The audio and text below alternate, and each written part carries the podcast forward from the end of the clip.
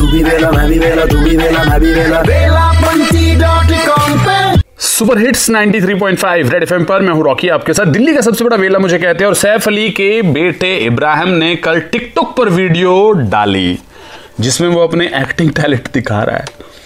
और इसके अलावा एक्टिंग टैलेंट आजकल दिखाएगा कहाँ? शूटिंग तो हो नहीं रही है, भले ही सैफ अली खान का बेटा हो, सब घर पे हैं अपने अपने लेकिन यार this is a good thing कि अपना एक्टिंग टैलेंट दिखाया उसने।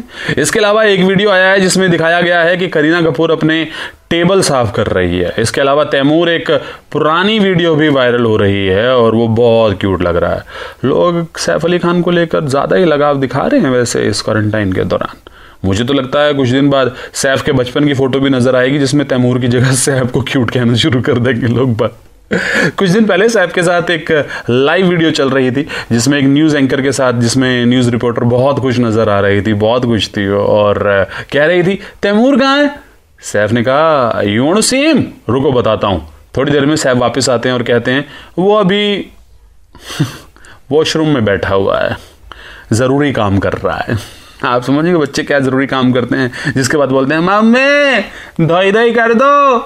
And I was thinking Taimur भी क्या अपने पॉट पे बैठने के बाद में कहता होगा मम्मी धोई धोई कर दो।